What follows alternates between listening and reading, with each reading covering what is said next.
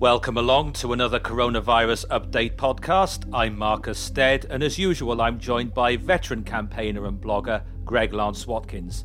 There's lots to discuss in the next hour or so.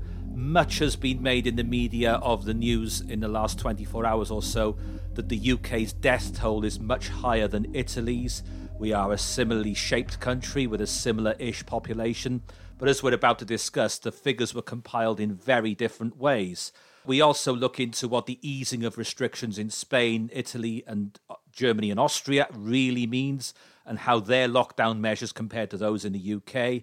Germany has announced plans to resume the Bundesliga football. Both Greg and I agree this is completely crazy and is fraught with risk. It really isn't worth it.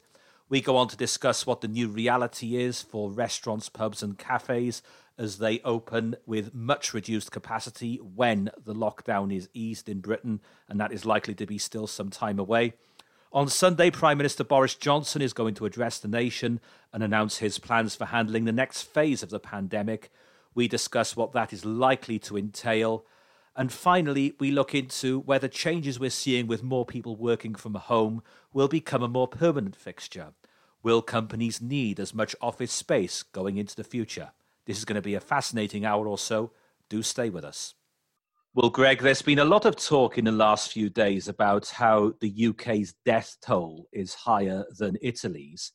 We are a similar-shaped country in many ways with a similar-ish sort of population. However, I'm a bit reluctant to read too much into this because the way in which the British government and the Italian government correlates figures are two very different things. So I don't think we should read too much into that particular aspect of it, one way or the other. Your thoughts on that, first of all? Well, Italy doesn't record deaths that occur at home. Mm.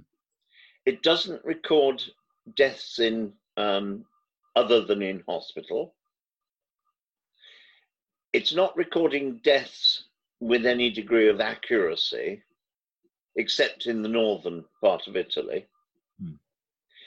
And France, likewise, doesn't record deaths at home. They're both only recording pre-proven COVID-19 deaths. They're also, in Germany, the same as Germany, doing the same thing. And we are not recording, we are recording only deaths from COVID-19. Mm. Whereas they're recording deaths of COVID-19, i.e. people who've got it but have actually died of something completely different. One instance was somebody who is terminal cancer and in hospice, with terminal cancer waiting to die, there was COVID in the hospital, hospice, and they had COVID. Well, they were going to die anyway. So with this in mind then, I agree with what you're saying, but the basic point here is every country has their own way of recording figures, and therefore making like-with-like comparisons between countries is very, very difficult. However, this figure, which has been quoted in the press a lot about how the UK death toll is now higher than Italy's, and we've seen how disreputable journalists and broadcasters, particularly people like James O'Brien, have been milking that stat for all it was worth. James O'Brien on his LBC show was pretty much jumping up and down with glee the way he was gloating about it the other day. I thought it was disgraceful, actually. But another Piers Morgan. Well, he's a lot worse than Piers Morgan, James O'Brien. I think Piers Morgan is just a man who has lost his way for the time being. James O'Brien has a disreputable track record going back some years, but I don't want to go off on that particular tangent just now. What I would say is that I think we in the United Kingdom ought to focus on a different sort of question, and that question is, if it was not for the lockdown and if it was not for what we have been through in the last 6 weeks, how much worse would the figures have been? And with that in mind, it's like, for example, you don't take out an insurance policy on your house or whatever and say, oh, my house, my car didn't burn down. Oh, that was 300 quid a year wasted, wasn't it? No, it was a good precautionary measure. Now, insofar as this lockdown has meant that the NHS has not been overwhelmed and the NHS has been able to cope and the Nightingale hospitals have not been used to any enormous degree, you have to say, I think, that this lockdown has been a successful. And before I let you back in, people talk about the Swedish approach, and we've talked about it in previous podcasts. Now, the Swedish approach, it's not as if Sweden was doing nothing, by the way. There were quite significant restrictions in, for example, restaurants where there was a great deal of social spacing and you were served at the table rather than at the bar. There were various restrictions in Sweden. However, if you look at the comparable countries to Sweden, namely their neighboring countries, Denmark and Norway, the Swedish deaths per 100,000 is about 3 times higher. So I don't think the Swedish model is one worth following. However, I'd like you to address the point I just made before we went off on that slight tangent, and that is that in the United Kingdom, I have to say that it does appear as though the lockdown has had the desired effect of keeping demand at such a level that the NHS can cope, which is what it was about all along.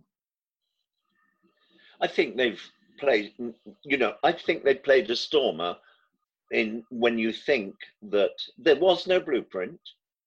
There was no one alive with experience of a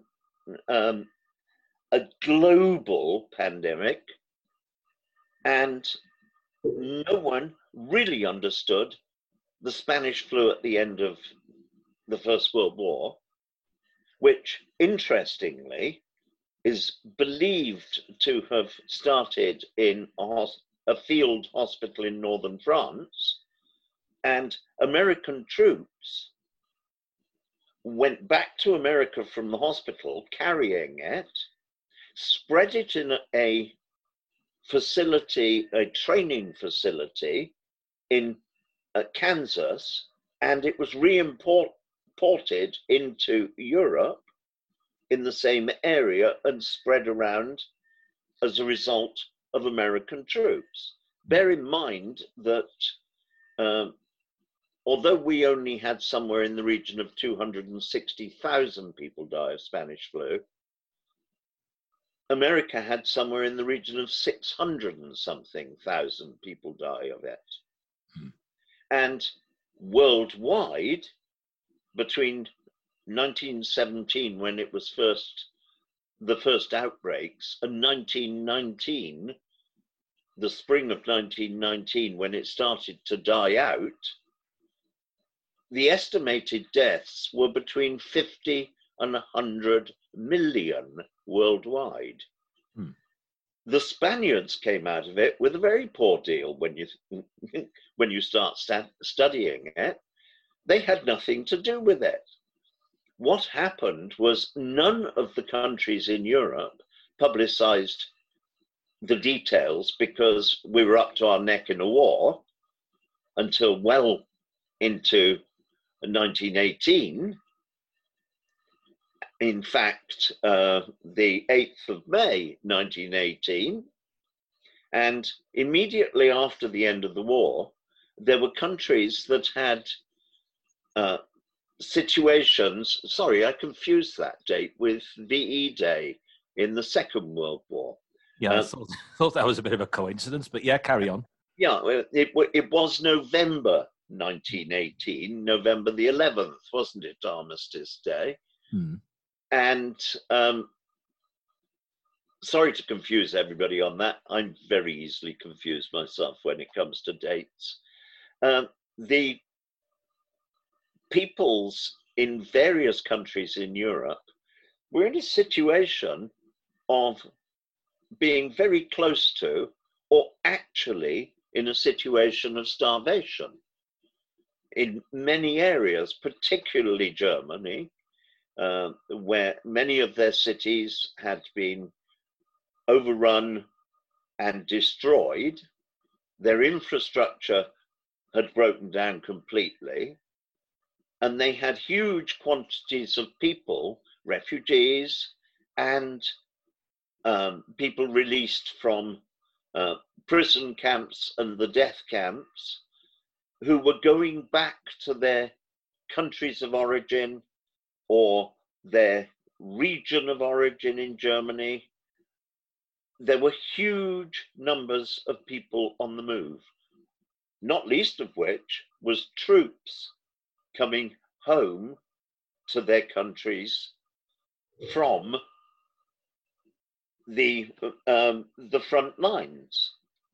So nobody was very keen on having more bad news. This was party time. We had liberated Europe from military control of a central union of Europe.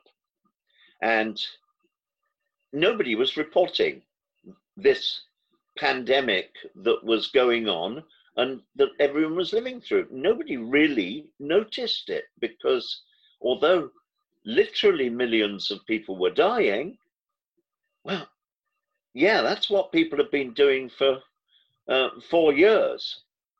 And the reason it got the name Spanish flu was Spain was only marginally involved in the war, i.e. Giving the Germans a test bed to use their weapons, particularly their aircraft, as part of war procedures. And they recorded and reported this flu pandemic. Because they reported it, they got blamed for it. It was called Spanish flu. But nobody is alive who had actually experienced a pandemic. So our government's response, I think, has been excellent. I have two major criticisms. One has been the various opposition parties trying to make political capital out of the difficulty. And two, the rather lame press conferences, which I personally think should be an individual being interviewed by a competent, mature interviewer. Well, look, this is three in the country. This is something I put on social media earlier today. I watched today's. I'll be straight with people. I don't tend to watch these 5 p.m. press briefings religiously anymore. If I happen to be around and in front of the television at that time of day, I'll put it on. It's not something I'll go out of my way to watch, because I don't think we learn very much. What we witnessed this evening at the 5 p.m. press briefing was that a lot of local newspaper journalists were given a lot of time to ask questions this evening, and it went on for the best part of an hour. And what they were effectively doing is asking very parochial questions and using it as an advert for their own newspaper, their own local newspaper, most of which will not exist in 10 years' time. So I do question the value of these 5 p.m. daily press briefings. What we see on many days is this sort of silly game of one-upmanship where we'll go to Robert Peston, we'll go to Laura Kuenssberg, we'll go to Beth Rigby, and they're trying to go for the sort of what I would call the gotcha moment. And a lot of, not just them, it's not confined to those three. I'm not singling them out particularly. There are a lot of lobby journalists in the modern lobby who are exactly the same. And I don't want to get off on too much of a tangent about the decline of the lobby journalists, but really it went downhill from the Alistair Campbell era onwards in the early days of the Blair government, where it started to become a little bit like, I work a lot in sports journalism. I've seen this sort of thing happen a lot, where you go to a press conference associated with any given football club, you fall foul of the manager. He not only tries to ban you from press conferences, he doesn't give you access to his players. And that's the sort of culture Alistair Campbell created. And here we are more than 20 years later, we've got a sort of supine lobby journalist culture. They're not interrogative enough. But on the other hand, what they are doing is they're sort of going for this sort of gotcha moment. They're not trying to learn anything. They're trying to trip the government up. And they're trying to get shots also of themselves looking inquisitive, so then looking tough on the evening news bulletins. What I think we would benefit from is getting rid of these 5 p.m. daily press conferences. And instead of those journalists too. They don't know their job. This is what I think we should be doing instead. And this is what I put on Twitter earlier on, is once a week, either the Prime Minister, the England Health Secretary, Matt Hancock, or somebody else senior is interrogated in depth by either Andrew Neil, Nick Ferrari, or Eddie Mair. And I may have inadvertently missed out one or two other competent enough interviewers, but I don't think I've missed out, maybe Mike Graham at Talk Radio as well. I don't think I've missed out many who can interview them in depth about asking, yes, hold them to account because that is your job as a journalist, but actually try and learn something about where we are and where we are heading. And I'm afraid I just don't think we get that at the 5 p.m. daily press briefings. I think the journalists should not so much be holding people to account, but getting them to account for why they're doing this, that, or the other. That is not holding them to account, which sounds accusatory. It's not their job to make our politicians look like idiots. It's to bring out that they may be idiots, but not set out with a pre-printed agenda based on their particular political bias. And the very odd thing we've got at the moment is that Britain's best interrogator, Andrew Neil, we are seeing virtually none of him at the moment. He has been pushed to one side completely by the BBC, it seems to me.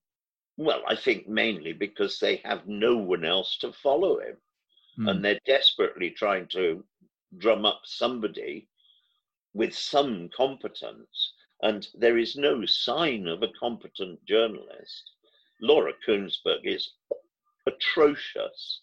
Beth Rigby is utterly amateur. She's almost as crass as Kay Burley. Who is there? Well, I think back to when I was a very, very young child. I can just about remember the days when John Cole was the BBC's political editor. For those of you who don't remember him, he was this very popular, outgoing Ulsterman with glasses, with a very distinctive voice. And he had that way of it. They used to take the mickey out of him, didn't they? That word, undoubtedly. He used to say undoubtedly like that. Now, he was a good interviewer and a good explainer of things. When we move on into the 1990s, people like Robin Oakley and Michael Brunson at ITN. And then, okay, Andrew Marr. I've got mixed views on Andrew Marr. I think he's very bright and he's very well informed, but I think his two big talents are, point one, his ability to explain some quite complex things in a very clear and straightforward way. And point two, I think the documentaries he makes are very good.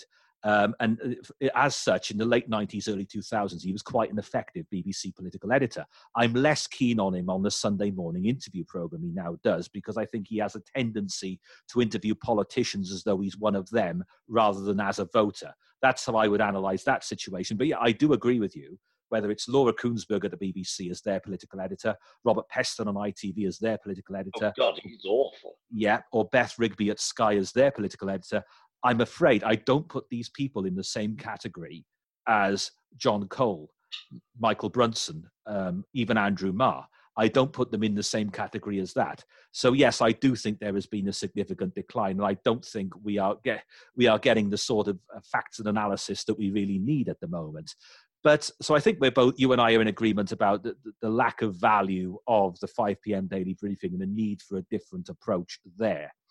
Can we go back for a moment to there is another mistake that I believe the government has made. And it comes in two parts. I think they made a mistake by their excellent effort to build the Nightingale hospitals. I think they built the wrong thing in the wrong place with the best of intentions. They should have turned round to local government and said, we want isolated hospitals in every community to deal with COVID. And since local government owns the leisure centres and the schools, or has command of them, we are taking over the leisure centres until this is over and converting them to hospitals. That would have made the facilities of an ergonomic dimension, i.e. fit for humans, not 4,000 people in a potential dying factory, and not 4,000 patients in one location in the center of a conurbation where there was going to be extreme difficulty for the huge amount of staff from cooks, cleaners, nurses, assistants, paramedics, ambulance drivers, doctors, consultants, and management. There would have been thousands of staff all having to find their way through cities to get to this facility. Many of them would have been drafted in. They would have needed a police force with a facility that large. I think it was a very good idea, but they got it wrong. Yeah, and that is something. Yeah, that is something that perhaps they can learn from in time. But what is noticeable so far, at least, is the extent to which the Nightingale hospitals in England and indeed the Dragon's Heart Hospital in Wales have not been needed to anything like the extent they thought they would be. And that was part of the mistake. Well, that is also an indication, is it not? Is that not an indication that the lockdown strategy has at least, in part, been successful? It is also, in part, an indication that we have been using our hospitals and using the Nightingale facilities as an overspill when the hospital couldn't cope. What we should have done is we should have used the Nightingale facilities for COVID-19. And left and hospitals to what they would normally do. Separate from the hospitals on the basis that hospitals are places for people who are unwell.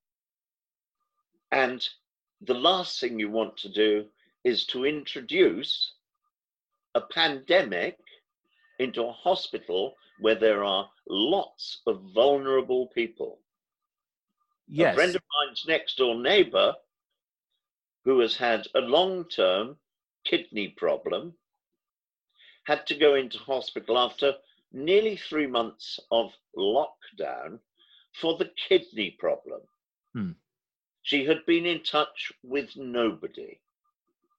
Within 5 days of being in hospital for her kidney problem, she had caught COVID-19 in the hospital. And there is very... How is she now?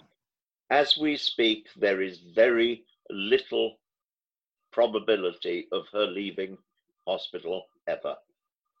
Well, that is grim news. And I think, again, you've highlighted something there that may have been one of the key mistakes of the government strategy, but it's not one that gets talked about very much.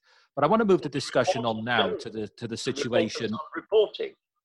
I want to move the discussion on now to the situation in terms of other countries that have eased their restrictions. And I want to be very, very clear about something, and not enough emphasis is placed on this.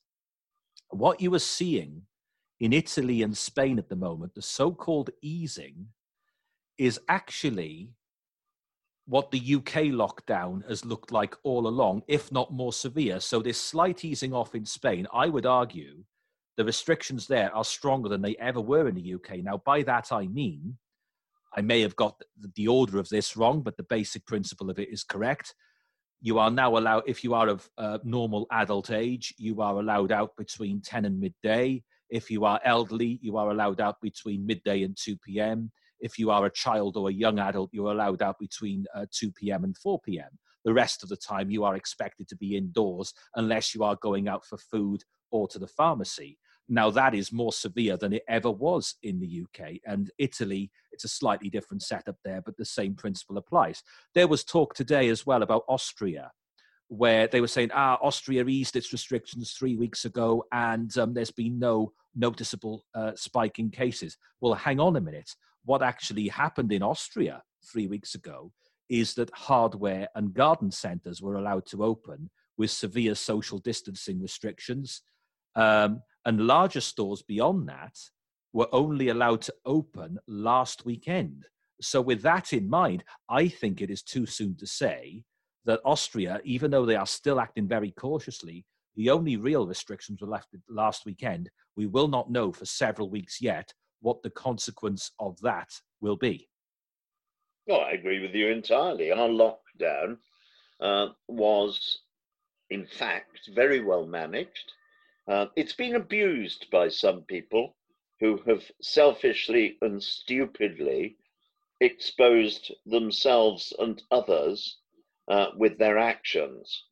I know, for instance, of some people local to me, friends of mine, who on VE Day have decided they're going to have a barbecue. Well, they shouldn't. And they're inviting 10 friends. Well, they shouldn't. Which is totally irresponsible. And have you told them this? I have, without being strident about it, made it very clear. Yes, because what you could potentially end up with there is 10 potential carriers. If one person there has been infected, 10 potential carriers who in turn take it into their own homes. That is a pretty outrageous thing. Now, I just take it into their own homes. I just don't want them anywhere near me, thank you. Yeah, but... or anyone who is totally innocent of this. Well, yeah, namely people in their own homes who won't be at the barbecue. And it could expand from there quite easily. So yeah. It is an irresponsible thing to do. And I said, we talked last week how I thought people were getting a little bit lax. I had an incident when I was in a well-known supermarket the day before yesterday, and there was a guy on security at the front door, but there was no queue to get in, so in I went. There was a table straight in front of me with a pile of baskets. I picked up the disinfectant, sprayed it into the paper towel, started wiping the handle. Next thing I know, a woman is walking, and I've crouched down to wipe my basket. A woman is walking in front of me, plonked the basket on the table, picks up a bottle of disinfectant, sprays it in my eye line, apologizes to me for spraying it in my eye line, saying, "No, I didn't mean to do that." And I said, "Never mind that. You are inches away from my face. What happened to social distancing here?" So I gave her a bit of a telling off for that. Couple of minutes later, I'm in an aisle. I see her again coming towards me. She's got a mask over her face. So the logic and the thought process of people is gone to pieces. It's like, also there was some controversy today. ITV have been continuing to run This Morning, the light entertainment chat show and features program, which has run for donkey's years, with the main presenters, who's now Holly Willoughby and Philip Schofield, sat well apart. They had a cookery feature on This Morning.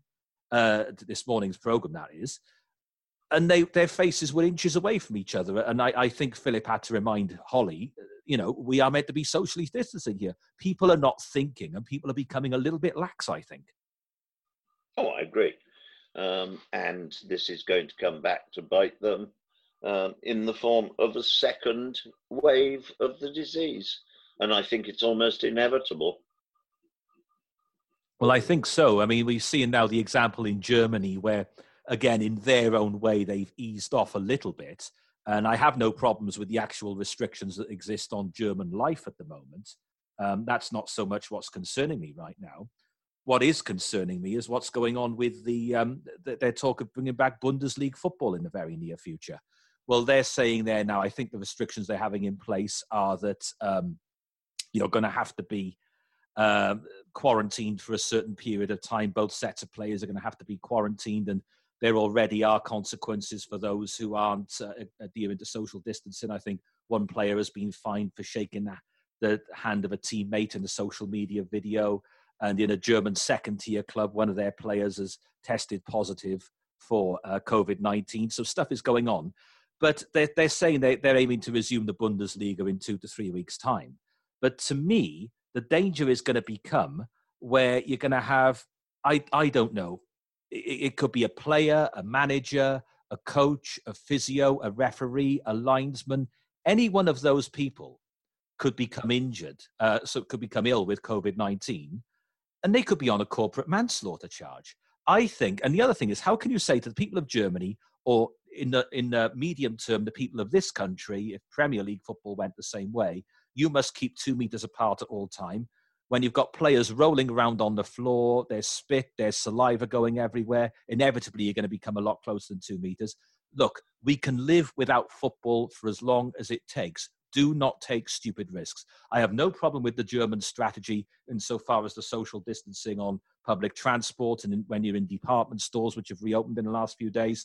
That's a matter for the government, and I can see the way they've gone about that does make a certain degree of sense to me. But resuming football, I think, is total and utter lunacy. Total and utter irresponsibility. Not just lunacy, because it's not putting at risk the people who are making the decision. It's putting at risk the people those people making the decision are supposed to be serving, not killing. Sorry, I have fairly strong thoughts on this. I foresee this going on for, I think we will still have elements of lockdown at least until this time next year. I don't think there is the slightest prayer of a vaccine within 18 months, and we may not even get one then. We already know that there are somewhere between 15 and 20 different sports of this particular type of disease. This specific virus seems to be fractionalized into a further 15 to 20 different viruses. So to be clear then about, I think we are in agreement on this. Now to clarify, I'm much more into football and rugby than Greg is. I'll make that clear, but it's not really a relevant point to this discussion. The point is here, again, the former Crystal Palace chairman Simon Jordan was on TalkSport Radio the other day, and he actually made the point. He said, look, you are looking at a potential corporate manslaughter charge. You just imagine now, whether it's in Germany or in this country, just one person becomes ill, just one. The whole premise of them being allowed to resume will look utterly ludicrous, stupid, and dangerous. And then how can you say it's okay, yes, I know there's a certain amount of testing going on, blah, blah, blah. I just went through all that. But how can you say to professionals, you can play football and take that risk and what have you, and yet say to a group of kids, you can't kick a football around in a local park? It should be wrong, wrong, wrong for everyone until we are out of this situation. You continue to adhere to social distancing, no matter who you are. And I'm afraid if that means we have to go a year, even 2 years without football and rugby, that is a price I and frankly everyone should be prepared to pay. I don't see it as wildly different to the fact that a government spokesman has told everybody they must be in lockdown. Meanwhile, having regular visits from his married mistress. Yes, Mr. Ferguson, you're talking about. Neil Ferguson. Yeah. This is as crass as the concept and as irresponsible as the concept of trying to reintroduce football until not only have we lifted the lockdown in very gentle stages, but we have proved beyond doubt that we are out the other side of this particular pandemic.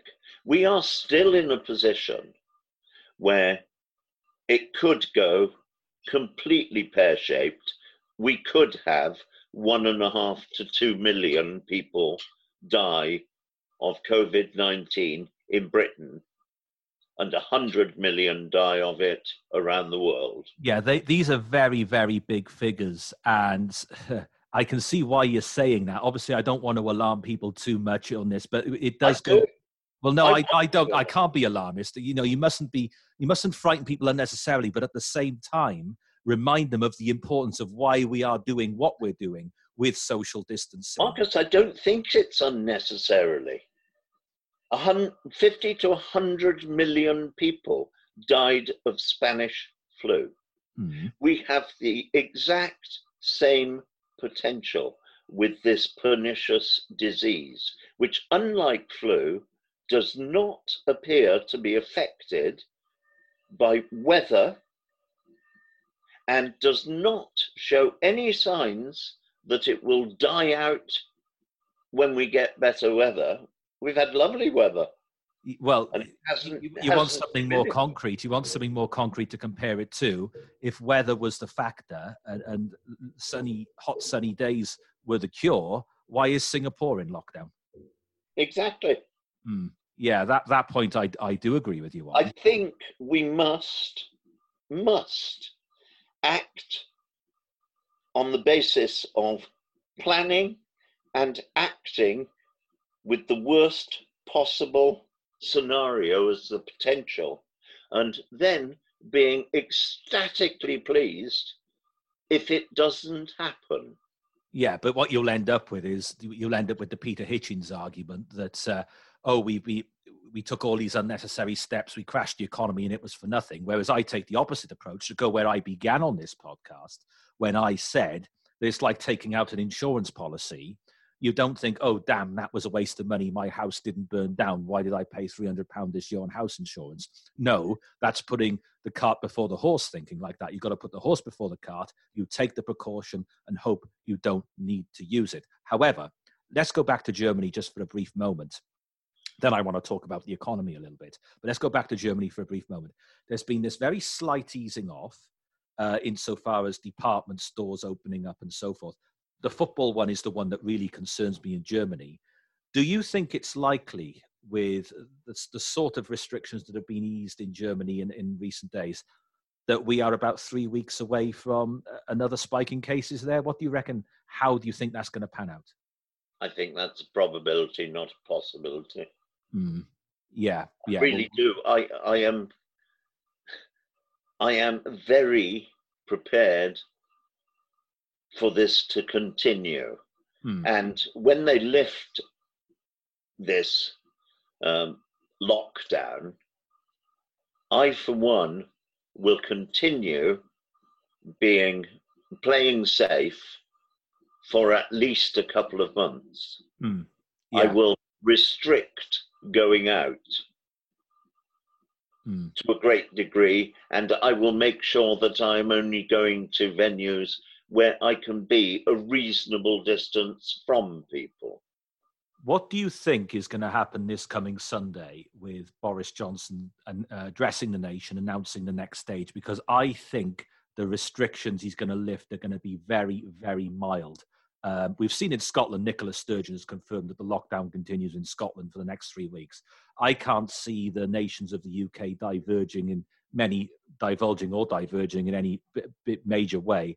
I think what the Prime Minister will announce to the nation on Sunday will be fairly minor. He may allow things like family picnics in the open air, that sort of thing, but I don't think it's going to go much beyond that.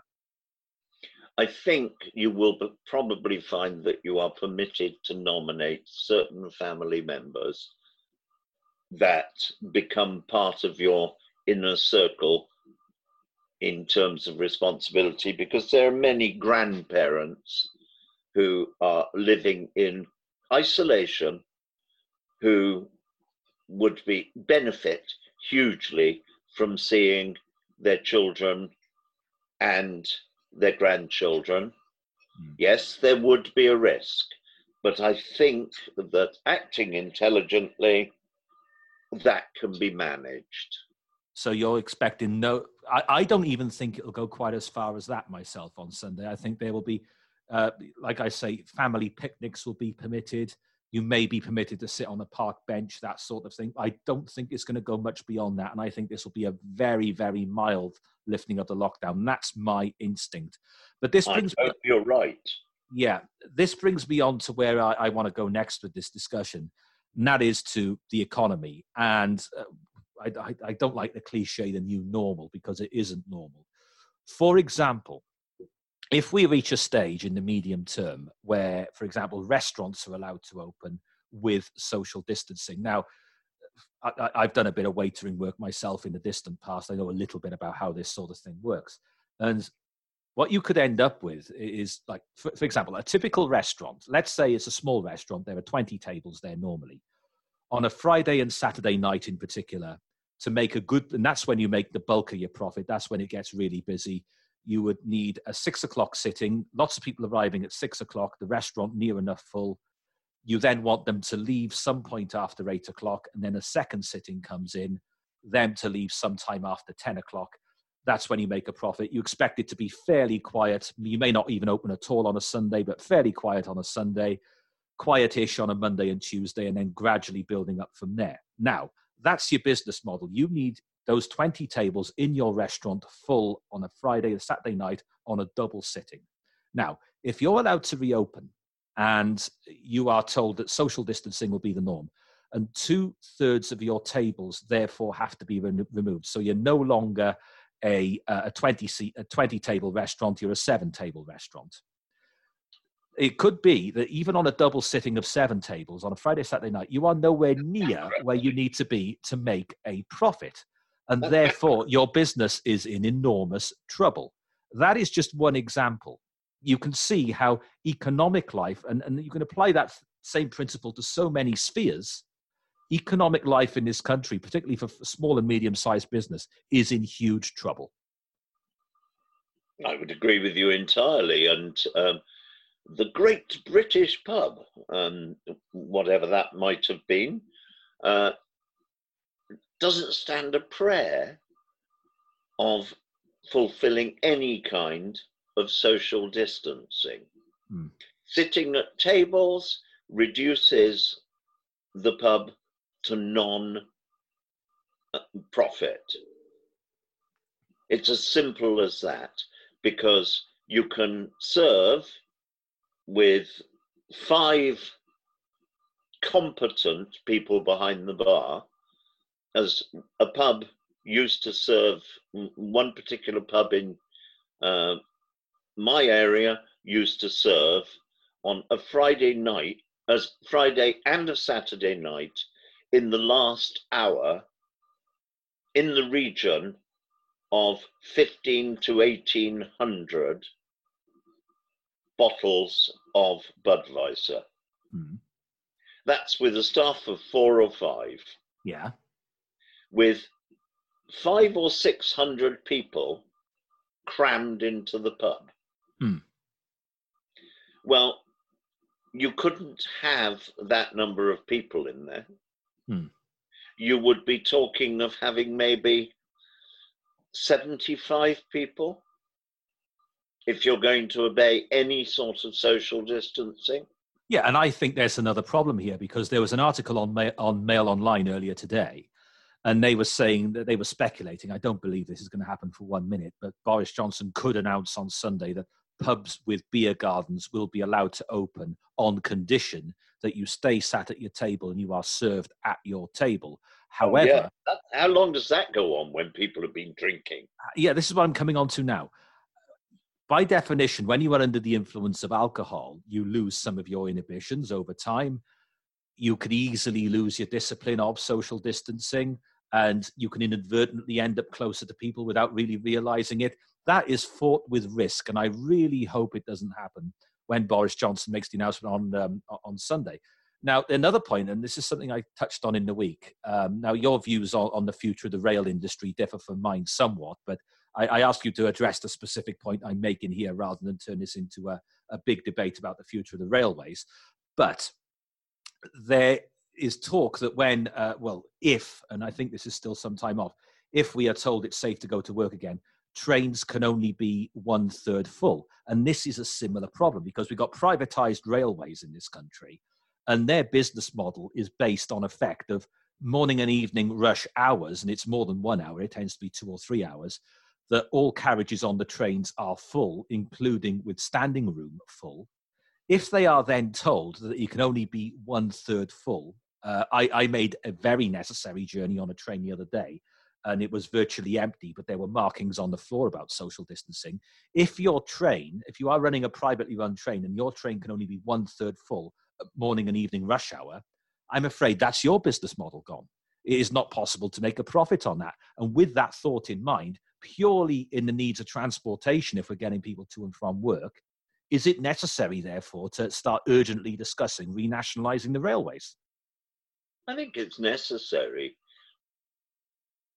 to start looking at the viability of railways, whether they're nationalised. I thought you were going to say that, but if we are going to have them, should they be nationalised? They need far more serious thought, because you cannot run the railway at the expense of people who don't use it, i.e. the taxpayer, as a nationalised structure. We do that with all sorts of things. I don't use railways. I'm damned if I can see why I have to pay for them. Well, because I'll tell you why. What we've seen in the last 20, 25 years is a massive, and I mean at least doubling, increase in the number of people who are using the railways to get to and from work. And the main reason of that, I mean, those who favour privatisation say, this is one of the success of privatisation. I don't accept that argument. I think the main reason far more people are on trains nowadays than were 20, 25 years ago is because the way the housing market has gone, people live much, much further away from their place of work. And there are 36 million cars on the road. There are indeed, but quite a lot of people either can't or won't use cars. And if you work, for example, in the centre of Cardiff, or for that matter, I live in Cardiff, but this applies to so many other towns and cities, getting your car into the centre of town and putting it in a multi-storey car park will cost you an absolute fortune every day. And that's without taking into account the traffic jams. There has been an active campaign of discouragement of car use into the city centre where I live and in many others up and down the country, to the point where it would be uneconomical to work there if you had to commute by car. And that's not taken into account what you do with people who can't or won't drive cars. So the point I'm getting at is, it does seem as if you're saying a train can only be a third full. That is going to prove completely uneconomical, not even in the long term, in the medium term. I agree with you. But trains are uneconomical in any terms and always have been in Britain, because the cost of running a railway is putting goods, services and people on and taking goods, services and people off. Mm. You then divide that by the number of miles travelled to work out whether you're profitable. And in Britain, the number of miles travelled is minuscule. You can't get on a train and travel from Paris to Beijing. But you wouldn't want to drive there either, would you? No, I'm not saying you would. But it's a matter of, actually, I would quite like to do that, but let's not argue that point. Imagine driving the complete Silk Road. Rather fun.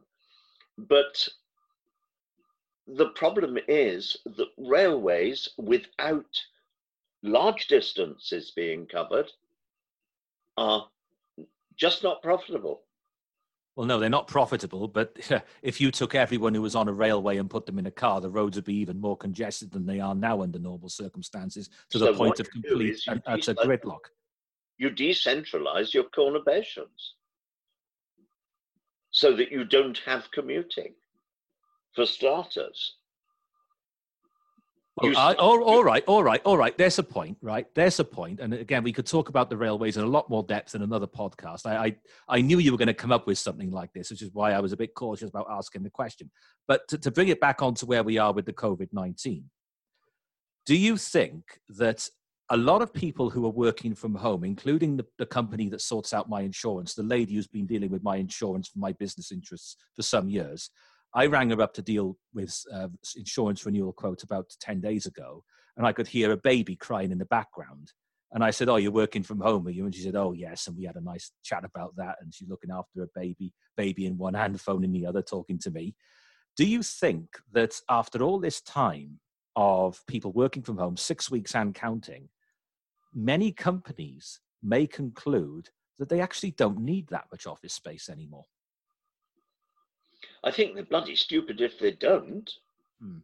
It's an obvious conclusion to come to. It is a very profitable way of working if well managed. You don't waste an hour in the morning, an hour in the evening with your staff in transit between one place and another. Mm. You have a much happier staff because they're at home and they're leading a much more relaxed way of life to do the job, and as a result of that, probably doing it a damn sight better. If you can keep your discipline.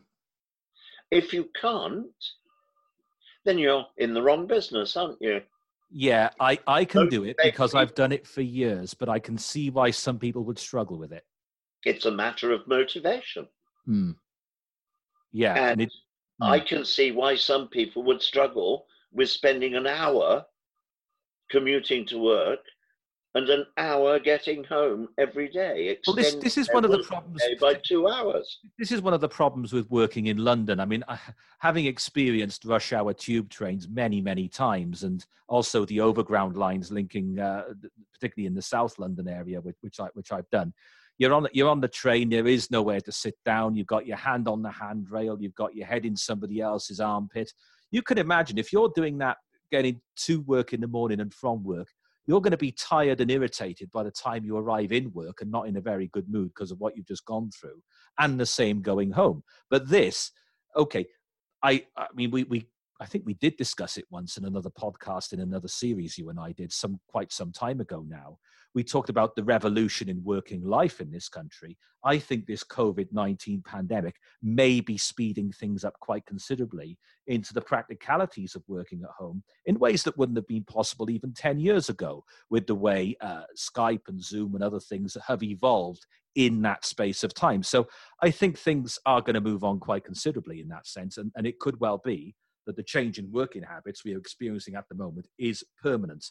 And the last serious aspect of this podcast I want to discuss, situation in the United States. And you and I were both completely in agreement. We were scathing in our assessment of President Trump and his grossly irresponsible comments over a week ago about injecting disinfectant and all that nonsense. And then he tried to backtrack. The situation in the United States right now is that there are about 30 states, including ones with Democratic governors, such as Colorado and Montana, are lifting restrictions, even though some have not met the White House guidelines that were issued in mid-April, recommending proof of a 14-day decline in cases and deaths before such steps are taken. Now, Donald Trump, I've got no sympathy for the guy whatsoever. I think he's an absolute buffoon. He was damned if he did and damned if he didn't, because he had two options. He could either do the responsible thing and crash the economy going into an election, or he could take the opposite approach and allow the economy to reopen and put huge amount of risk of human life. And that is the route he appears to have gone down. And I really dread to think where America will be 5-6 weeks from now, unless they backtrack pretty damn quickly myself. And the other thing is President Trump fears losing the election, because if he is out of office, he loses the protection of office. And there are certain court cases hanging over him that could see him end up in a prison cell. I think these are all factors that are playing at the moment. Your thoughts, please. I cannot disagree with you. I think his entire motivation is re-election. I think he is strikingly disinterested in the well-being of the people of America. I think he is utterly indifferent in terms of almost anything other than his own personal vainglory. And his determination to win the election, he knows damn well that the only grounds on which he would seriously do that is A, because the economy is doing well, and I promise him it won't be, and B, if everybody thinks he has handled this virus well. And he is of the opinion that pleasing the vociferous minority of idiots will actually get him the votes he needs. Mm. When I say the vociferous idiots, those who are seen on the streets carrying military-style weaponry and automatic weapons, protesting at the lockdown and saying they must go back to work. Yes, I can understand why some of them are doing this. They have no reliable health service in America. Not on the basis of free at the point of need for everyone at the time they need. Yes, many people have a health service in America, which is paid for as an insurance policy, which is paid for frequently by their employer. But the second they are not employed, the premiums have ended, their income has collapsed, and how are they going to go on paying the premiums? Their health service goes out the window. And that means that if anyone in that immediate family gets ill, it can, in America, bankrupt the family.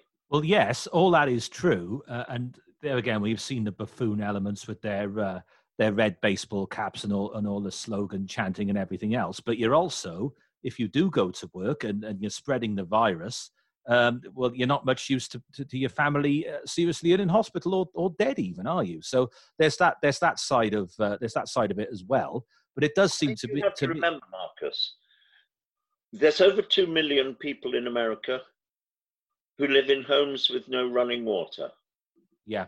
There's over 40,000 people live in shacks, in trailer parks, in the outskirts of Houston alone. Mm. America is a country that very few people, even people who have been to America, have ever realized the degree of poverty in America. Yes, because most people in Britain who have been to America have generally stuck to the coasts, particularly the East Coast, and they've also got their ideas about America from Hollywood movies. The reality of America and middle America in particular is far, far different. My final serious question to you for this week, and you can take a minute to answer this by all means, a very broad question this. What do you think life in Britain will be like in 6 months' time? It will either be very different, and we have come out of the other end of this pandemic, but I don't think that will happen in 6 months, or it will be very different because there will be an awful lot less people around, because this can still become an appalling pandemic with appalling death rates. Well, do you know what I think's going to happen? My view? I think 6 months from now, life in this country will be much the same as it has been for the last 6 weeks, with similar restrictions on our lives. I think we will try and find ways of adjusting our working habits to the new reality. But I actually think we are going to be stuck with this until a vaccine comes along. And bearing in mind, I say that, even if a vaccine was created tomorrow, it would have to go through various stages before it was deemed safe and correct. And even if that then happens, scaling it up for the entire population would still take some considerable time. So even under those circumstances, you could be looking at the best part of a year, even if it was discovered tomorrow.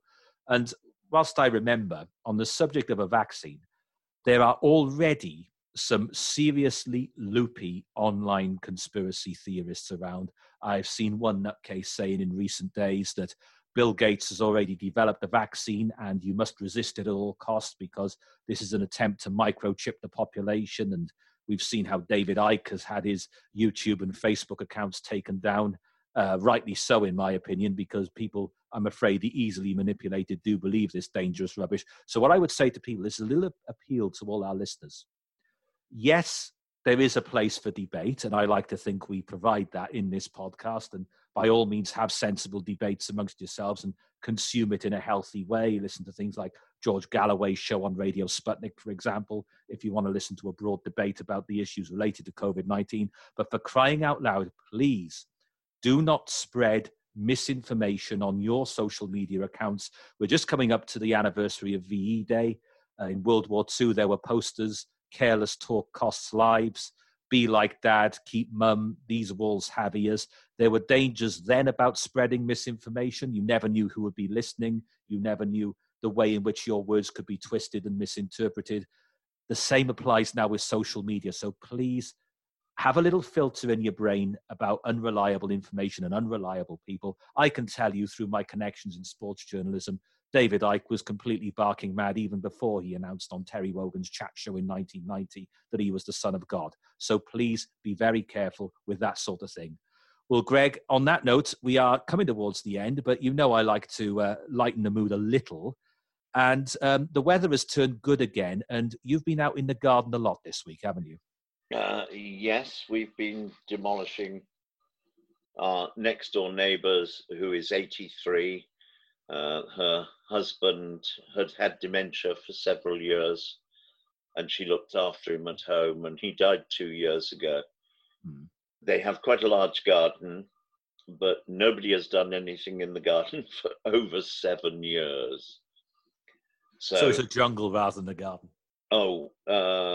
It was the vegetable area particularly, because it's the other side of a hedge and couldn't be seen, had become 75 feet by just over 50 feet of bramble, 8 foot deep. It's a pity your old friend, Professor David Bellamy, died a matter of months ago, because in the old days, I remember when I was a little kid, he used to have great fun making documentaries about this sort of thing, didn't he? He did indeed. And what a super character he was. Oh, yeah. He treated everyone as a friend. Hmm. He was very knowledgeable on conservation and natural history. And he, together with Robin Page, who you may recall did the programme One Man, His Dog. Remember it very well, yeah. And both of them were driven off of the BBC for having the temerity to know what they were talking about when it came to conservation, and having the temerity to be able to explain that climate change was nothing to do with carbon dioxide and absolutely nothing to do with mankind. And if you doubt that, go out. It's been lovely sunny weather today in the UK. Stand in the sun, and if a cloud crosses the sun, which luckily today it hasn't done, well, not where I am, and if a cloud crosses the sun, feel the immediate drop in temperature, and then try and convince me that anybody in their right mind can believe that mankind has an effect on this planet anywhere near influencing our local star.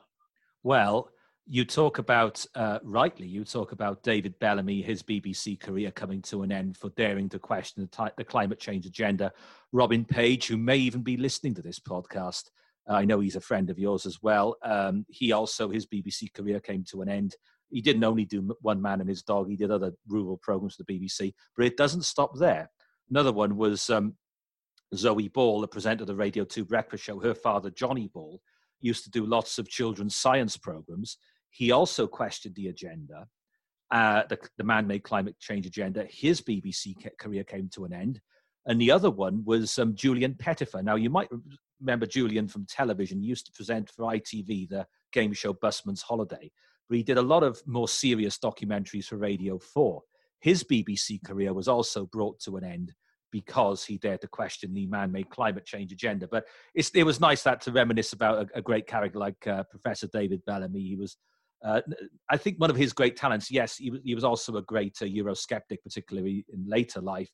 But he was a great communicator. He was the sort of person who could convey his ideas and his thoughts for both an adult and a child audience, and they could both be entertained by his programs. And that is a very rare gift.